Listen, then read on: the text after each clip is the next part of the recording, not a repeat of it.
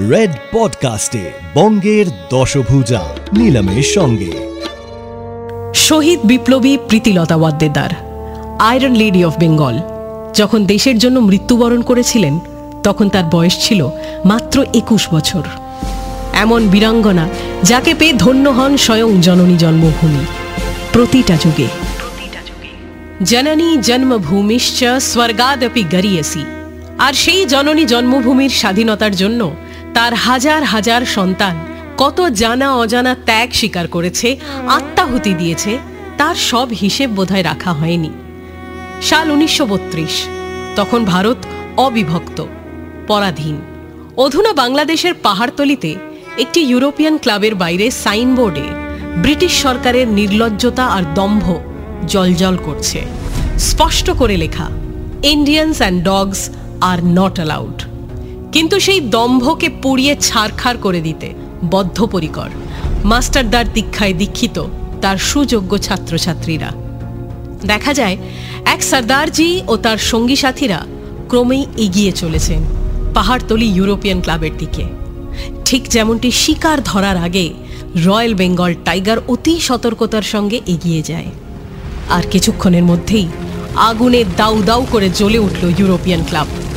দুদিক থেকে শুরু হলো ভয়ঙ্কর গুলির লড়াই। ব্রিটিশ পুলিশ চারিদিক থেকে ঘিরে ধরল বিপ্লবী দলকে। গুলির লড়াই চলতে চলতে একসময় সর্দারজি আহত হলেন। জীবন বাঁচানোর সব পথ বন্ধ। কিন্তু সর্দারজিও দৃঢ় প্রতিজ্ঞ যে তিনি আর যাই হোক, ব্রিটিশদের হাতে ধরা দেবেন না। মাতৃভূমির প্রতি তার প্রেম আর আত্মসম্মান এতটাই গভীর যে তিনি নিজের মুখে সাইনাইড পড়লেন। সঙ্গে সঙ্গে মৃত্যুর কোলে ঢলে পড়লেন। শহীদ হয়েও তিনি ব্রিটিশ সাম্রাজ্যবাদের চোখে আঙুল দিয়ে বুঝিয়ে দিলেন, স্বাধীনতা আন্দোলনের বিপ্লবীরা ব্রিটিশ সাম্রাজ্য উপড়ে ফেলতে কতটা বদ্ধপরিকর। ভাবছেন, কে এই অদম্য সাহসী সর্দারজি? সর্দারজি বেশে ইনি ছিলেন প্রীতিলতা ওয়াদ্দেদার, যিনি ব্রিটিশ বিরোধী স্বাধীনতা আন্দোলনের অন্যতম নারী মুক্তিযোদ্ধা ও প্রথম বিপ্লবী মহিলা শহীদ। তৎকালীন পূর্ববঙ্গে জন্ম নেয়া এই বাঙালি, বিপ্লবী সূর্য সেনের নেতৃত্বে তখনকার ব্রিটিশ বিরোধী সশস্ত্র আন্দোলনে সক্রিয়ভাবে অংশ নেন এবং জীবন বিসর্জন করেন। প্রীতিলতা ওয়াদ্দেদার উনিশশো এগারো সালের পাঁচই মে চট্টগ্রামের ধলঘাটে জন্মগ্রহণ করেন। বাবা ছিলেন মিউনিসিপ্যাল অফিসের হেড কেরানি, জগৎবন্ধু ওয়াদ্দেদার। আর মা প্রতিভা দেবী। আদর করে মা প্রতিভা দেবী তাকে রানী বলে ডাকতেন। শোনা যায় ছোটবেলায় বেশ লাজুক আর মুখচোরা স্বভাবের ছিলেন প্রীতিলতা। লাজুক মুখচোরা মেয়েটির মধ্যে দেশপ্রেম আর বিপ্লবের আগুন জ্বালিয়েছিল তৎকালীন সশস্ত্র বিপ্লব যা তিনি ছোটবেলা থেকে দেখে এসেছিলেন। অদ্ভুতভাবে ভারতবর্ষের অজস্র শহীদ বিপ্লবী যারা দেশের জন্য অনায়াসে নিজের প্রাণটুকু দিতে দ্বিধা করেননি, তাদের নাম ইতিহাসের পাতায় ঠাঁই পায়নি বা হয়তো তারা বিস্মৃত এটা আমাদের বিড়ম্বনা। এটা আমাদের দুর্ভাগ্য। শোনা যায় স্কুলে তার প্রিয় শিক্ষিকা উষাদির দেওয়া একটি বই প্রীতিলতার মনে গভীর ছাপ ফেলেছিল। আর সেই বইটি ছিল ঝাঁসির রানী লক্ষ্মীবাইয়ের দেশপ্রেমের গল্প। সশস্ত্র বিপ্লবে প্রীতিলতার আরেক সহযোদ্ধা বিপ্লবী কল্পনা দত্ত তার বই চট্টগ্রাম অস্ত্রাগার আক্রমণকারীদের স্মৃতিকথায় উল্লেখ করেছেন যে ঝাঁসির রানীর ত্যাগ ও সাহসের গল্প কীভাবে তাদের জীবন বদলে দিয়েছিল? উনি লিখেছেন, স্কুল জীবনে নিজেদের ভবিষ্যৎ নিয়ে কোনো সুস্পষ্ট ধারণাই ছিল না। তারপর ঝাঁসির রানীর দেশপ্রেম ও সাহস অনুপ্রেরণা জাগালো। নিজেদেরকে তারই মতন অকুত ভয় মনে হতো। উনিশশো চব্বিশ সালে বেঙ্গল অর্ডিন্যান্স নামে আইন পাস করে ব্রিটিশ সরকার। এই কুখ্যাত আইনে বিপ্লবীদের বিনা বিচারে আটক করা হতো। চট্টগ্রামের বিপ্লবীদের অনেক নেতা ও সদস্য এই আইনে আটক হয়েছিলেন। তখন বিপ্লবী সংগঠনের যুবকদের অস্ত্রশস্ত্র, সাইকেল ও বইপত্র গোপনে রাখার ব্যবস্থা করা হতো। প্রীতিলতার নিকট আত্মীয় ছিলেন পূর্ণেন্দু দস্তিদার, বিপ্লবী দলের কর্মী। তিনি ব্রিটিশ সরকারের দ্বারা বাজেয়াপ্ত গোপন বই প্রীতিলতার কাছে রাখতেন। কিশোরী প্রীতিলতা তখন স্কুলের ছাত্রী। লুকিয়ে লুকিয়ে তিনি সেই সমস্ত বিপ্লব ও বিপ্লবীদের পড়তেন। বলাই বাহুল্য যে সেই সমস্ত বই তার মনে স্বাধীনতার অনুপ্রেরণা জাগায়। ব্রিটিশ রাজের বিরুদ্ধে বিপ্লবের আগুন জ্বালিয়ে দেয়। প্রীতিলতা তার দাদা পূর্ণেন্দু দস্তিদারের কাছে বিপ্লবী সংগঠনে যোগদান করার গভীর ইচ্ছার কথা বলেন। কিন্তু তখনও বিপ্লবী দলে মহিলা সদস্য গ্রহণ করা শুরু হয়নি। প্রীতিলতা যখন ঢাকায় পড়তে যান, তখন স্ত্রী সংঘ নামে একটি বিপ্লবী সংগঠন ছিল। ঢাকায় স্ত্রী সংঘের দীপালি সংঘ নামে একটি মহিলা শাখা ছিল। এই মহিলা শাখার প্রধান ছিলেন আরেক প্রখ্যাত বিপ্লবী লীলা রায়। তার এই সংগঠনটি নারী শিক্ষা প্রসারের জন্য কাজ করত। গোপনে তারা মেয়েদের বিপ্লবী সংগঠনে অন্তর্ভুক্ত করার কাজও করতেন। দীপালি সংঘে যোগ দিয়ে প্রীতিলতা লাঠি খেলা, ছোড়া খেলা ইত্যাদি বিষয়ে প্রশিক্ষণ গ্রহণ করেন। আর নিজেকে একটু একটু করে সশস্ত্র বিপ্লবের জন্য গড়ে তোলেন। স্কুলে আর্টস এবং সাহিত্য প্রীতিলতার প্রিয় বিষয় ছিল। আইএ পড়ার জন্য তিনি ঢাকার ইডেন কলেজে ভর্তি হন। আইএ পরীক্ষায় তিনি মেয়েদের মধ্যে প্রথম এবং সবার মধ্যে পঞ্চম স্থান লাভ করেন। এই ফলাফলের জন্য তিনি মাসিক কুড়ি টাকার বৃত্তি পান এবং কলকাতার বেথুন কলেজে বিএ পড়তে যান। বাঁশি বাজাতে নাকি খুব ভালোবাসতেন প্রীতিলতা। হস্টেলের ছাদে বসে প্রীতিলতার বাঁশি বাজানো উপভোগ করত কলেজের মেয়েরা। প্রীতিলতার বিয়েতে অন্যতম বিষয় ছিল দর্শন। দর্শনের পরীক্ষায় তিনি ক্লাসে সবার চাইতে ভালো ফলাফল লাভ করতেন। উনিশশো বত্রিশ সালে ডিস্টিংশন নিয়ে বিএ পাস করেন। কিন্তু ব্রিটিশ বিরোধী আন্দোলনের সঙ্গে যুক্ত থাকায় কৃতিত্বের সাথে স্নাতক পাস করলেও তার পরীক্ষার ফল স্থগিত রাখা হয়। তারই সঙ্গে আরেকজন বিপ্লবীর পরীক্ষার ফলও স্থগিত রাখা হয়, বীণা দাশগুপ্ত। হয়তো অনেকেই জানেন না যে অবশেষে বাইশে মার্চ দু হাজার বারো সালে কলকাতা বিশ্ববিদ্যালয়ের সমাবর্তনে মরণোত্তর স্নাতক ডিগ্রি প্রদান করা হয় এই দুই অগ্নিকন্যাকে। একটি ভুলকে ঠিক করতে সময় লেগে গেল প্রায় আশি বছর।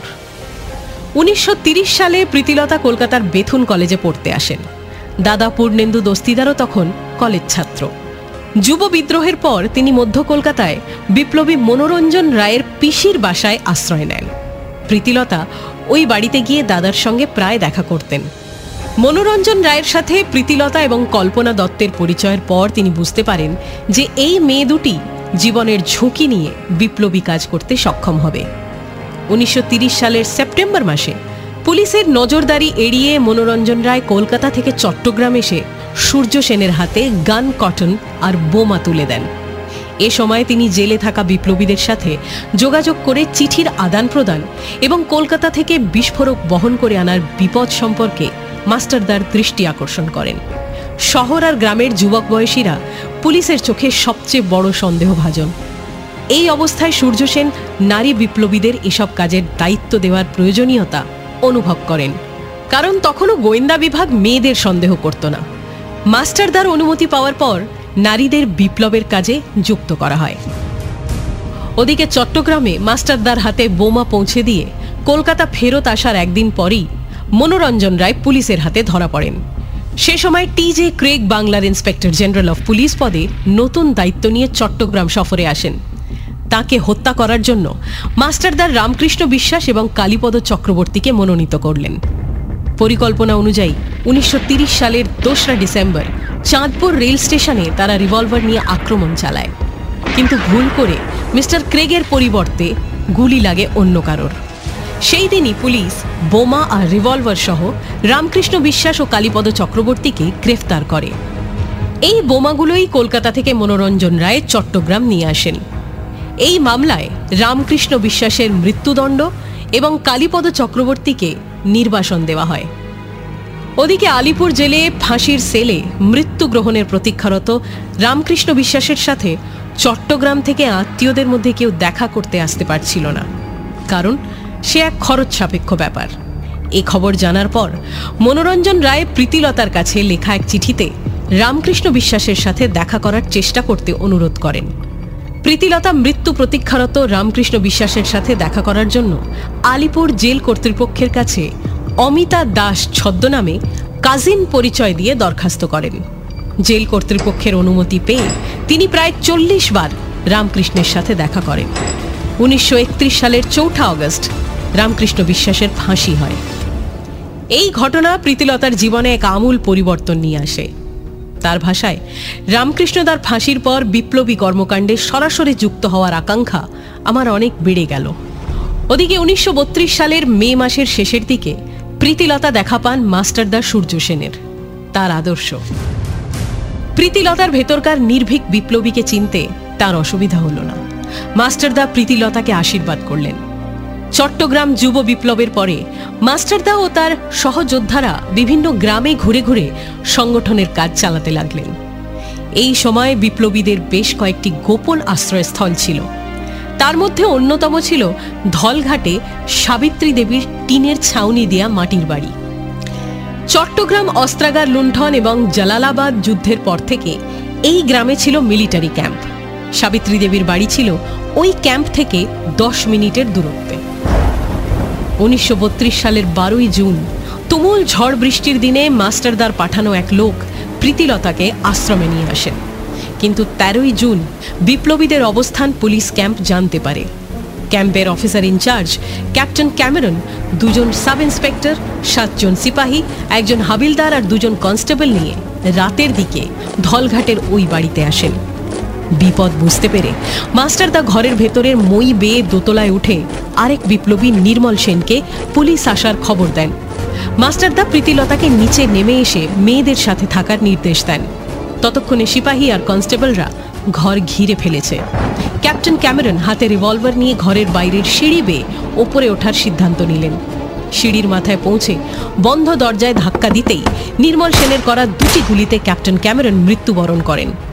গুলির শব্দ পাওয়ার পরেই ঘরের চারিদিকে থাকা সৈন্যরা চারিদিক থেকে প্রচণ্ড গুলি বর্ষণ শুরু করে। একটি গুলি এসে নির্মল সেনের বুকে লাগে এবং প্রচুর রক্তক্ষরণে তার মৃত্যু হয়। এদিকে টাকা, পয়সা এবং কাগজপত্র গুছিয়ে প্রীতিলতা এবং অপূর্ব সেনকে নিয়ে মাস্টারদা ঘরের অন্ধকারে বাইরে আসেন। কিন্তু পুলিশের গুলিতে অপূর্ব সেন ও শহীদ হন। শোনা যায়, মাস্টারদা আর প্রীতিলতা সেই রাতে কচুরি পানা ভরা পুকুরে সাঁতার কেটে আর কর্দমাক্ত পথ পাড়ি দিয়ে গা ঢাকা দেন। এই ঘটনার পর বেশ কিছুটা সময় কেটে যায়। আর তারপর আসে তেইশে সেপ্টেম্বর উনিশশো বত্রিশ সালের ইউরোপিয়ান ক্লাব ধ্বংসের দিন। ক্লাব আক্রমণের পুরো দায়িত্বেই ছিলেন প্রীতিলতা। পাঞ্জাবি পুরুষের বেশে সহযোদ্ধাদের সঙ্গে তীব্র আক্রমণ করলেন ইউরোপিয়ান ক্লাবে। এই সেই ক্লাব যার সাইনবোর্ডে লেখা থাকতো dogs and Indians are not allowed British পুলিশের গুলিতে আহত হলেন প্রীতিলতা। কিন্তু তাকে বন্দি করার ইচ্ছেটা ইচ্ছেই থেকে গেল। পটাশিয়াম সাইনাইড নিজের মুখে পুরে নিলেন। বাবা মায়ের চোখের মণি অগ্নিকন্যার স্বপ্ন পূর্ণ হল। দেশ মাতৃকার জন্য প্রাণ দেওয়ার স্বপ্ন। দেশ মাতৃকার জন্য প্রাণ দেওয়ার স্বপ্ন। পরের সপ্তাহে শুনতে ভুলবেন না রেড এফ এম পডকাস্টে বঙ্গের দশভুজার নতুন এপিসোডস।